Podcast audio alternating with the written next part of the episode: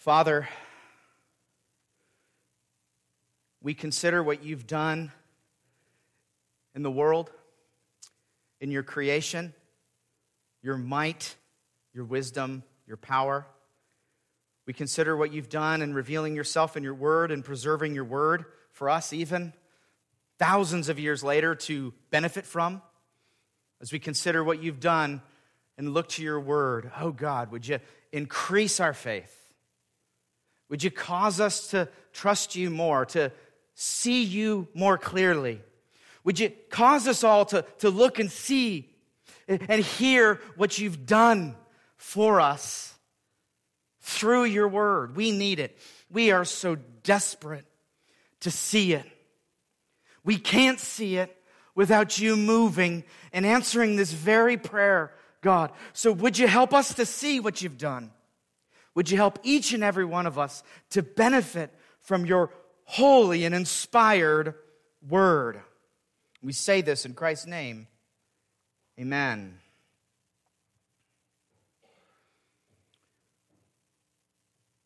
Well, the prom- primary problem that Paul addresses in his letter of Galatians, I'm going to remind you because it's been a little bit since we've last been in the letter is that the Christians in the churches of Galatia had forgotten the gospel. Hence the title of our series, Gospel Centered Justification. Because Paul was writing to warn and correct and to call them back and remind them once again of the gospel that he had preached originally. We need those reminders here this day and every single day and every single week. Because I'm convinced that this is a message that is vitally needed in our churches today, all over the place. But even in this specific local church here at First Baptist Church, because sadly, so many Christians can get swept away to the same problems that we see here in this letter to the Galatians. The Christians in the churches were being lured away by false teachers and a false message. And you see, they began acting almost as if they had graduated from the gospel and moved on to bigger and better things. I ask you today, church, have you forgotten the gospel? Have you received your diploma maybe when you were baptized or when you checked off some boxes in the Christian life and then just kind of moved on? Been there, done that, you may have thought. I've heard that message before. As Scott brought out the last time that we gathered, we can sometimes take for granted the good news of the gospel, can't we? You may even be offended that I would even suggest that there are people here who would forget the gospel. You might be thinking, I mean, I've come to church, I come to church, I'm here. Uh, what else do you want from me, Daniel? But the sad thing is, that Christians can oftentimes go from the awe and thanksgiving of their conversions and move on to a rote and mundane daily religious practice, careless, heartless, joyless, thankless.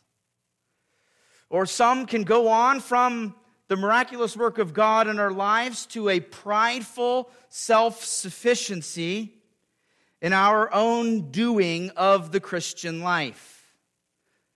And sadly, we can move away from relating to God and longing desperately for His grace and receiving His mercy, move on from that to a relating to God in a kind of performance based earning system to make ourselves either pridefully feel really, really good, or on the other hand, desperately feel really bad about ourselves based on our own performances and works.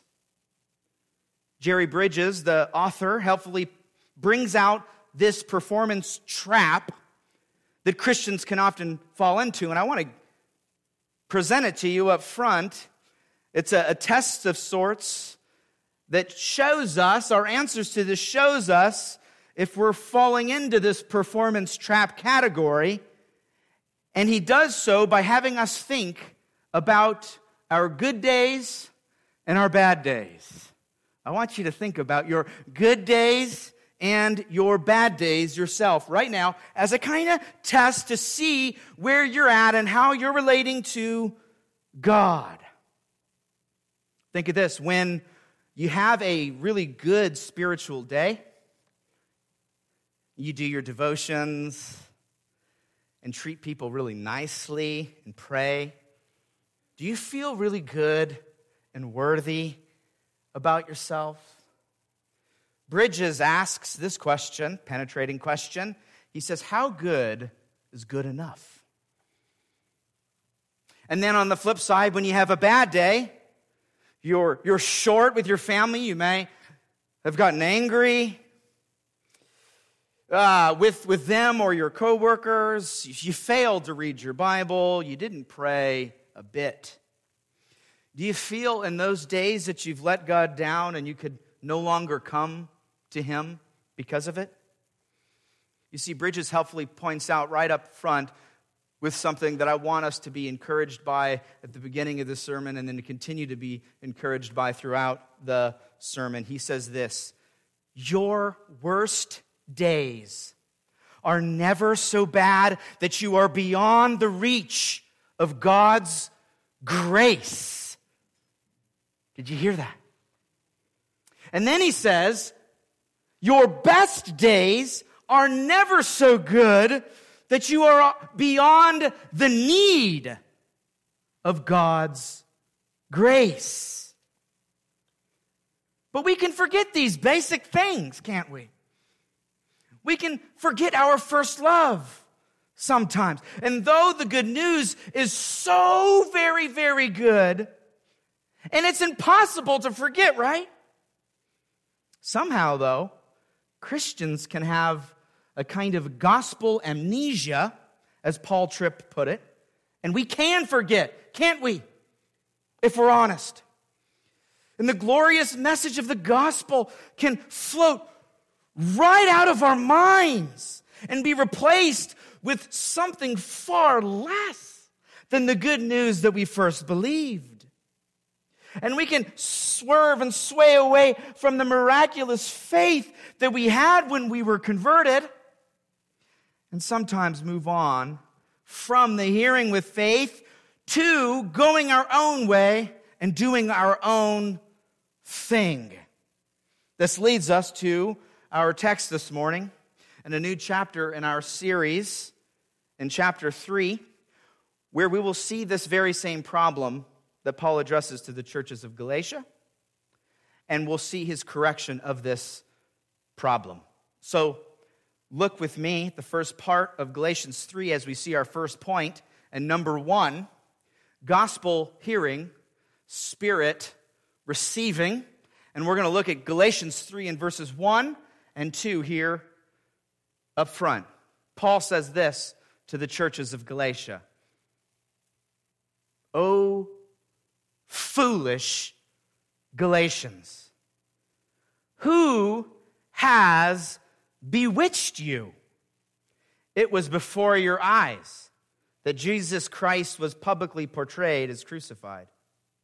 Let me ask you only this Did you receive the Spirit by works of the law or by hearing with faith? Gospel hearing, Spirit receiving. If you remember, the Apostle Paul began his letter in chapter 1 showing his audience that he meant business and that he was astonished that they were so quickly abandoning the gospel that he had preached to them before when he came to them. Now, after defending his apostleship in the first few chapters and giving his testimony and remember rebuking Peter and company. Remember, we saw that in chapter 2. He comes back to the same theme, but what does he do? He picks it up a notch, doesn't he? Now he comes back to the Galatian churches and calls them what? A bunch of fools. Imagine that for a greeting card. When you go to the store, you see the wedding section, the thank you cards, the birthday cards. Then you go down the aisle a little bit and you pick a card from the place that apparently the Apostle Paul chose his card, the smack talk section, or the insult section. Uh, thank you so much, one card would say. A happy birthday, another card. We're grieved for your loss. Or happy anniversary. And then you come to this section and you see you're such a loser. you are an idiot. Dear stupid person, the card would say. Uh, of course, I'm joking a little bit here, but notice that Paul called them foolish. Or, as one paraphrase of the passage by J.B. Phillips put it, Oh, you dear idiots of Galatia, surely you cannot be so idiotic. Or the Revised English Bible put it, You stupid Galatians. Now, hear this. Paul wasn't simply name calling here. I want to be clear. He was pointing out, though, their spiritual dullness and their slumber to wake them up, to kind of pour cold water into their faces. Why? Because Paul cared so deeply about these dear Christians that he once preached the gospel to not that long ago. Or as Terry Johnson put it, he says, they have, be, they have been mindless. They have failed to think consistently logically and biblically. They have embraced a doctrine of salvation that makes the cross of Christ unnecessary, as was demonstrated at the end of Galatians chapter 2. Remember, we saw that. If you rely on the works of the law, what? Christ died needlessly. Their doctrine here was foolish, it was dangerous. And as Johnson said, he says it was irrational. So, not only were they being spiritually foolish, we also see that they were evidencing that they had been hoodwinked or duped or bewitched, as this passage says. You see, it was unthinkable to Paul that these dear Christians who so warmly received his gospel message to start believing things that were direct contradictions to what he had taught them before. I'd imagine for those of you who are teachers or who have ever taught before and have experienced the, the joys and heartaches and challenges of trying to reach uh, your students' hearts and minds with everything that you have for them, you've experienced a little bit of this puzzling thing. You've been dumbfounded before. You've been beside yourself. You, you work with teenagers, middle schoolers, or high schoolers. You've experienced something like this as a teacher or, or as a parent. You work with them and teach them some key principles and rules of the classroom, okay? You might think, even in, in your teaching and the way that you connected with them, that you deserved an award for the way that you instructed those young men and women's minds and hearts. Man, you should get a pat on the back because that little conversation or that little teaching moment or that little pep talk was so great. Only for them, weeks later or days later, after all that progress, only for them to do something so foolish and unthinkable that you wondered yourself, was he or she even listening to a word that I said? Was all that good progress just a lie? Did they come under some kind of spell? And sometimes we can think that about uh, young people at times, right? That's a little bit like what Paul was experiencing here. But, but here's the thing this bewitching is not funny or lighthearted at all, it's actually demonic. Think of this. As Luther put it, this bewitching, he says, then, and this sorcery is nothing else but a plain illusion of the devil. The word there connects to dark things, demonic things. Okay, he goes on to say, the devil printing in the heart a false opinion of Christ and against Christ, and he that is deluded with this opinion is bewitched. They, therefore, that have this persuasion that they are justified by works of the law or the traditions of men are bewitched. For this persuasion is clean contrary to the faith of Christ. It's a godless, demonic thought that was getting into the minds and hearts of these people. Or as John Piper put it, when he says this, he says he means that they are acting as someone cast a spell on them. It's as if they have been hypnotized. They are irrational, out of touch with reality, mentally drunk. So, far from name calling, okay? This is not name calling on the playground. Paul is dead serious in warning and calling out believers to wake them up for their slumber, out of their deceived state, away from this satanic thinking. This is serious. I, think of the cartoons being hypnotized and the swirling eyes, right? Whether it's a snake or I don't know, a cat or whatever in the, in the cartoons. They were hypnotized, right? You get the point. They had been deceived. And Paul sternly warns them here as a good pastoral figure, not name calling, but rebuking them. Sometimes Christians need to be rebuked and warned and challenged to confront and to, be confronted and changed. That's just, that's just the truth. We need that. There's nothing more serious than the gospel, and any deviation away from it warrants urgent appeal. I hope you can see that all over the scriptures. And I hope you can see that he, he cares so much because these were genuine Christian converts. They heard the gospel and believed it. Paul preached it to them. He knew by very direct testimony. So think about it, church, and, and be warned by this. If Paul's converts can drift away and be fooled and swept up and hypnotized into believing and living falsehood, you better believe that we're all in jeopardy to potentially do the very same thing in our Christian life as well. Take this sober warning into your, your heart, into your life. You might be thinking here, these Galatians were probably some like weak sauce Christians. Maybe they were uh, just kind of tuning out the gospel when Paul preached to them.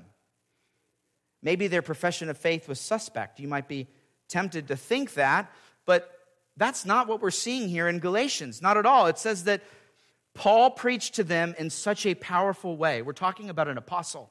He preached in such a powerful way that it was as if they witnessed the actual crucifixion of Jesus Christ before their eyes through his powerful preaching to them. They believed the real and true gospel. They had a powerful encounter with God's word from Paul. It said that they received the Holy Spirit through his vivid preaching of the gospel when they simply heard his message and believed. These are real deal Christians. They had heard and had faith, not, not works of the law initially, not their own goodness, nothing like that. The preaching was powerful and they were converted. I hope you can see how powerful preaching can be from these first two verses. Is the vividness of the crucifixion. They were transformed. They were, they, they were genuine believers. These Galatians, they believed not Jesus initially, not Jesus and circumcision, not Jesus and Sabbath keeping, not Jesus and holy days, not Jesus and food laws. That's not what they believed at first. No, they simply believed the good news of the gospel crucified for them. Jesus died for them and they received the Holy Spirit. These were real deal Christians. Now, what in the world went wrong with them, you might ask? They had Paul as their preacher. They had the true gospel message. They received the Holy Spirit when they first believed. What could go wrong with a picture like that? This leads us now to our second point for this. And number two, living by the Spirit through faith. Let's continue on in Galatians 3 now, in verses 3 through 5 for this. He says, Again, are you so foolish? Having begun by the Spirit, are you now being perfected by the flesh? Did you suffer so many things in vain, if indeed it was in vain? Does he who supplied the Spirit to you and works of miracles among you do so with works, by works of the law, or by hearing with faith? Living by the Spirit through faith. This point here picks up the language, if you recall, from our last sermon titled Justified Living, where we saw in verse 20 of chapter 2, Paul say this, and look in your, the Bible there in chapter 2 and verse 20 or on the screen. He says, I have been crucified with Christ. It is no longer I who live, but Christ who lives in me. And the life I now live in the flesh, I live by faith in the Son of God who loved me and gave himself for me. You see that, right? I live by faith Paul lives by faith. The Galatians were being called back to live not by their works, what? But by faith. But we see something here in chapter 3 and, and be looking at this section here um, to see the additional aspect that Paul brings out here uh, as it relates to the Christian life. We saw the last time that it is by faith or through faith. But, but I hope you can see here and have noted already what he's added to the equations in here in chapter 3. He's added, he's added the presence of the Holy Spirit that the Galatians received when they first believed. You see that here in these verses. And he already stated in verse 2 that they had received the Holy Spirit when they believed. But now he reminds them in verse 3 that they seem to have abandoned the Spirit to then go on and go their own way, according to their own flesh. They abandoned God, the Holy Spirit, when they decided to go it alone to do it on their own. Let's see it. It's on the screen for you to see right now again in, in verse 3 of chapter 3. Are you so foolish? Having begun by the Spirit, are you now being perfected by the flesh? Do you, do you see that contrast there? Now, does it seem wise? Does it seem smart to you? The flesh versus the spirit, them versus God, works versus faith. Does that transition, does that abandonment seem smart? Not at all, at all. It seems like a really bad bargain or a foolish and bewitched choice for them. And if you think that, and if you're seeing that yourself, then you're agreeing with the Apostle Paul at the problem here in the Galatian churches. But notice that these Christians here in the churches, they started right. Do you see that? But then they deviated from their good start. They began trusting the gospel, being filled with the Holy Spirit, and living by faith. But then what happened? Sadly, they did not continue living by the Spirit through faith, as the title of this point brings out. They didn't continue, and that was their problem. They decided to go a different way. They got bored with the gospel. Are you bored with the gospel? They thought they graduated from the good news of the gospel. They thought they needed something else. Where are you in your Christian life? If they did this after hearing the powerful preaching of Paul, we just need to just be on the edge of our seats and examining our hearts and, and ensuring that, that we don't go this way. Because we're in danger, uh, even as genuine Christians, of swerving here. So I want to encourage you not to get prideful in the Christian life or trust in your own works.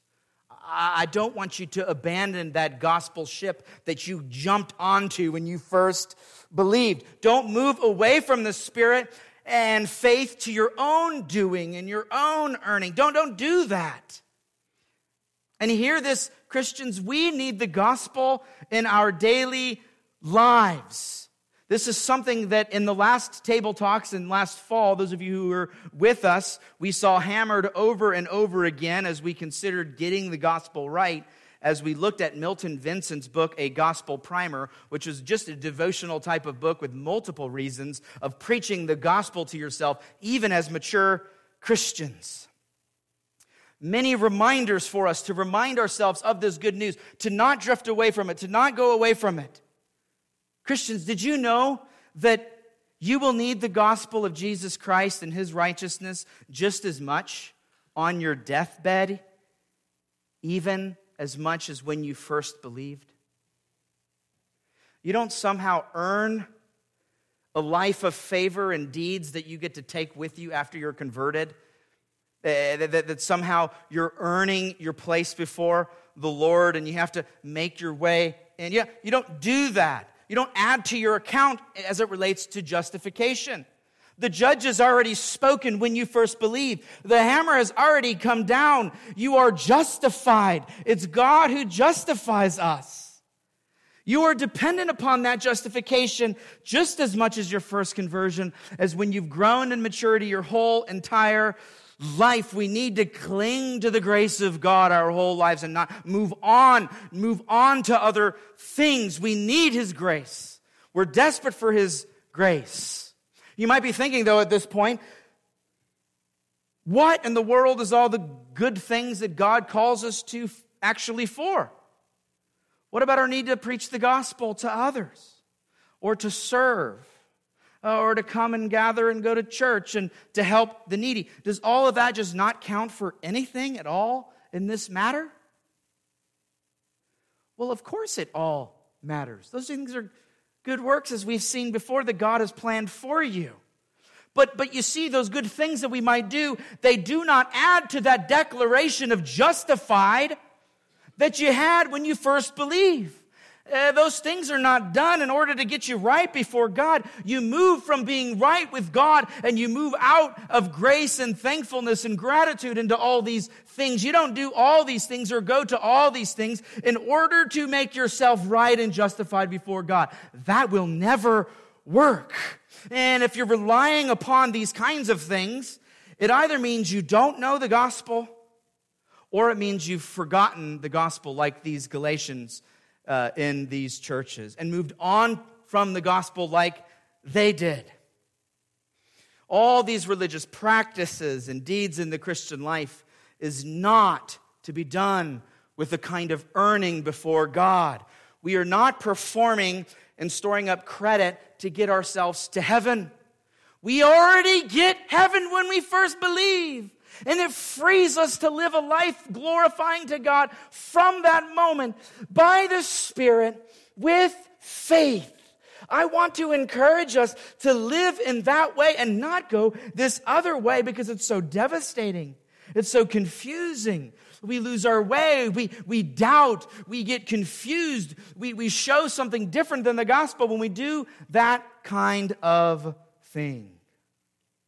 Don't want us to rely upon our own fleshly doing and performance and deeds. Look, Paul even points out that the Galatians suffered persecution after they believed due to their faith, and even witnessed miraculous deeds done among them.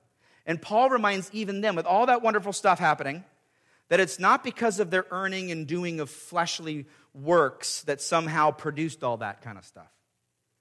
He tells them that all the religious activity and practice is fueled by faith in God and the gospel. And the same goes for me and you. There's nothing that we can do to earn and produce any of it. And if we're trying to earn and produce by our own works, we will have abandoned the gospel and done it all for nothing, even as Paul suggests here.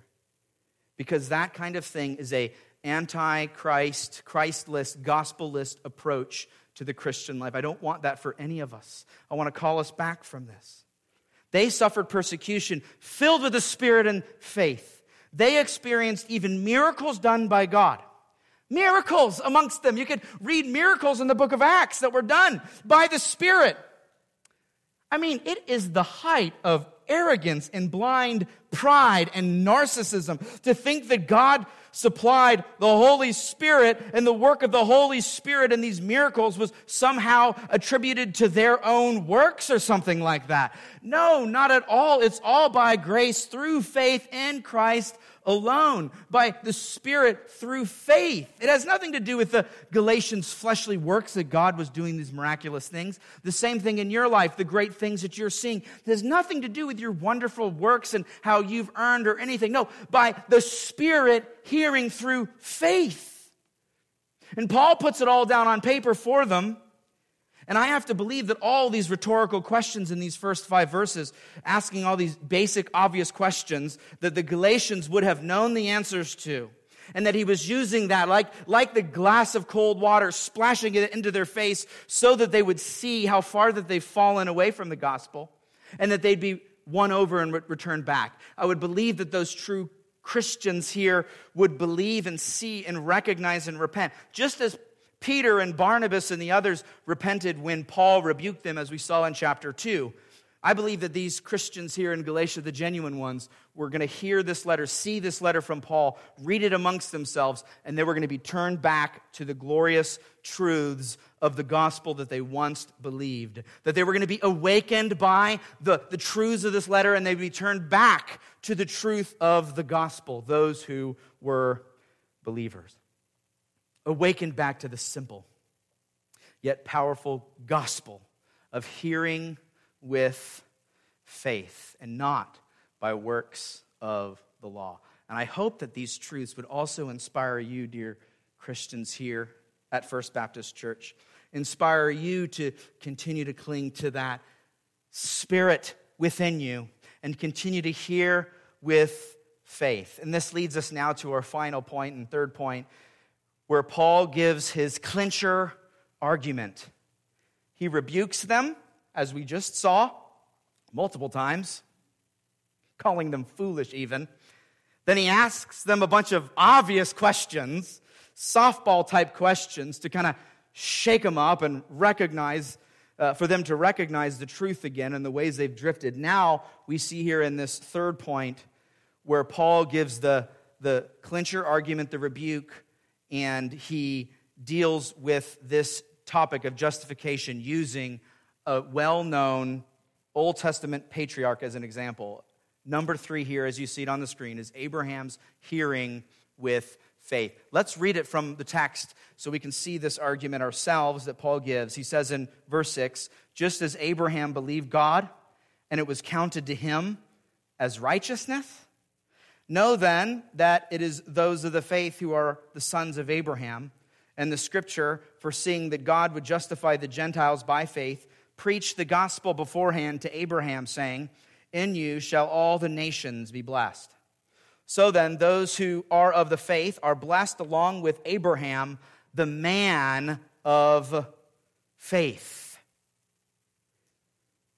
The false teachers who were involved in negatively trying to erase all that Paul had done in these churches in Galatia, all that he had established with his gospel, who had been used by the devil himself to bewitch and cause the Galatian believers to be foolish and abandon the gospel. You know what those false teachers were actually saying? We've seen this before. They were teaching that you had to go back to the Old Testament, Old Covenant laws and to keep the works of the law to enter the people of God through their religious practices uh, or practice of circumcision, which was kind of like for them a, a religious badge of honor or an entrance pass to get into the people of God. That's what they were teaching. And so, Paul, in his response to them, as he's correcting them, he's like, You want to talk the Old Testament? You want to talk the heroes of the faith? He's like, I've already handled the Jerusalem bigwig apostle Peter and had to correct him with the gospel and won Peter over, right? Peter was living inconsistently. He's already addressed that. And he's already dealt with these false teachers and their infatuation with these other Jerusalem apostles uh, who, who lived and walked with Jesus. And he's, he dealt with that in chapter 2. But now Paul ramps it up a little bit and he adds to his arsenal against the false teachers who had bewitched the Galatians. He brings up who? He brings up Father Abraham himself. And he shows that contrary to their teaching, these false teachers teaching, that not even, not even Father Abraham was justified by works of the law. Not even him. You may have heard people say things like the Old Testament believers were justified by all their works and keeping of the law. But, but let me show you here, in Paul's point, that is never how people have been made right or justified before God, ever. Even in the garden after the fall, God promises a future Savior that would crush sin and Satan. And He was going to do that, and He did that through Christ. In the Psalms and the Proverbs, God declares over and over again that He desires mercy, not sacrifice. It's regularly pointing towards the whole Bible is moving towards Jesus. Those laws were to point people to a Savior, as Hebrews tells us.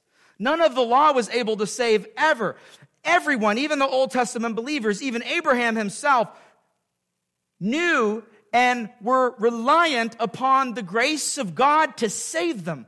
They were dependent on God's unmerited grace. That's always been how God has worked. And this is Paul's point. And to prove it, Paul says here in, in Romans 4 that Father Abraham, who did many good works, remember, even willing to sacrifice his own son, um, we, we see in, we're going to see Romans 4 in a minute, but we see in our daily Bible reading, those of us who are in, in Genesis right now, we see that Abraham was willing to sacrifice his own son. That's how much faith he was. But we know even, even with all of his faith and then even willing to do these works, we know that even Abraham was justified by grace through faith. And that even Abraham believed God and it was counted to him as righteousness. This here in Galatians, that was a direct quote from Genesis 15 6 that was pronounced on Abraham when he believed God's promise. Was Abraham's belief before or after he was circumcised? This is a very relevant point, right? Because if Abraham was justified after his circumcision, then these Judaizers, these false teachers, can appeal and say, See, I told you so. Circumcision is necessary. But let's see here, as I mentioned Romans 4 already, uh, in verses 10 through 12, for the answer about when Abraham was circumcised. It says this in verse 10 How then was it counted to him? Was it before or after he had been circumcised? You see that question? It's the same one that we're thinking of now. It was not after, but before he was circumcised. He received the sign of circumcision as a seal of the righteousness that he had by faith while he was still uncircumcised. The purpose was to make him the father of all who believe without being circumcised, so that the righteousness would be counted to them as well, and to make him the father of the circumcised who are not merely circumcised, but who also walk in the footsteps of the faith that our father Abraham had before he was circumcised. Do you see the parallel there in Romans to what we're seeing right here in Galatians? Both Jews and Gentiles are declared righteous before God in the same exact way. You realize that before Abraham was confronted by God, he was just a Gentile like everybody else. This former Abraham, prior to him even being circumcised or having the law or anything of that nature, this, this former heathen, this wanderer, before the children, before the law, before all of that, before he done, had done all of that, he was saved by what? Grace through faith. So is everybody. This is so important for us to see. And we are all engrafted into the family of God, even as we're going to see later in Galatians. And spiritually, we become children of God through faith. We Gentiles, non Jewish Christians, are Abraham's children through faith like his, by believing, by simply believing. God's plan of salvation, I want us to see here, it's the same plan in the Old Testament and into the New. It becomes clearer and clearer all the way into the New Testament until we see Jesus, but it was the same plan. God was moving towards this salvation by grace through faith alone. The good news of the gospel for Jews and Gentiles through faith is the message that even Abraham heard and trusted. We see here in Galatians 3 that the nations would even be blessed, which is a fulfillment of Genesis 12, not by works, but by justification through faith in Jesus Christ. That was anticipated way back when in Genesis, in the Old Testament. Get this, Christians. We who are here that are Gentiles are a fulfillment of that foretold blessing, that gospel blessing. I want you all to rejoice that your salvation was planned a lot longer ago than when you're sitting here in this room or when you were even born. God was working these things out in amazing ways, saving his people all along and had you in mind, had us in mind before the foundation of the world, not by works, but by grace through faith. What a wise God. What amazing God. This is how God has always worked. This is what he cared for. This is what he planned. And as Father Abraham, as the kid, the kid song goes, had many sons, had many sons, had Father Abraham, we realize that we are all sons and daughters if we share the same faith of Abraham's belief and trust in God prior to any good works that we might ever end up doing. So here's my question to you, church. Do you want to avoid the foolish, stupid, bewitched error of the Galatians? I know I do. I know I want to heed the warnings that we're seeing here. Do you want to stop relating to God on the roller coaster of your ever changing daily experiences and performance? The answer, and I hope you saw it from our text, is to hear the word of God with faith. The same wonderful, miraculous faith and trust that God granted you when you first believed. Keep trusting and believing and hearing God's word, church. Keep looking to God who works in us to will and to do. Keep close realization of the work of the Holy Spirit in you when you receive, when you were first saved. Don't neglect and turn away from the Spirit that, that you received when you were saved and t- towards your own fleshly working and doing and performing. Don't relate to God in that way. Don't either pridefully or presumptuously try to live the Christian life on your own. It just will not work. That's the take home from this text. If you begin in the spirit and then seek perfection in the flesh, you are only being foolish and spellbound by a demonic idea that the Galatian believers themselves were duped into believing and had to be rescued back to God from. Would you hear the word once again this morning with faith? The same way that you heard it when you first believed. Would you commit yourself to coming to church and hearing the word and Bible studies and worship services and, and mornings and evenings? Would you hear the word of God with faith with me? The word of Christ crucified, hung on a tree, beaten and bloodied, suffering, grasping for air.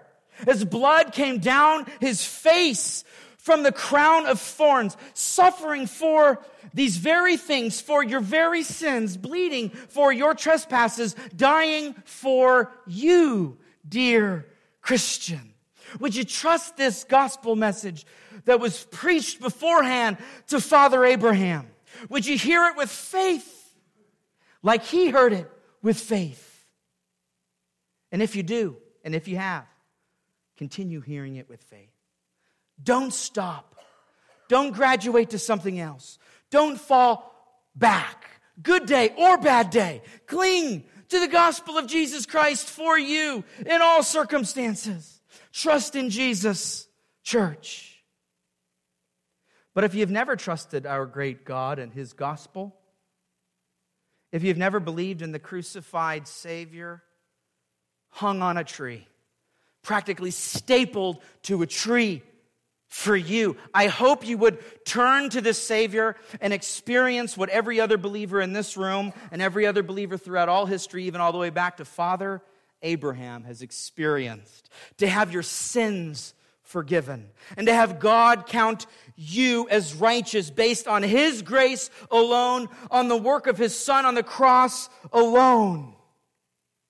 And I want to leave you with, as I close, with Romans chapter 4 again, but in verses 1 through 5, which sums up really everything that we've been seeing this far, and it gives an appeal to every last one of us in this room to cling to Christ, to trust in His work alone, to not boast in your own works. I want to leave you here with Romans 5 here.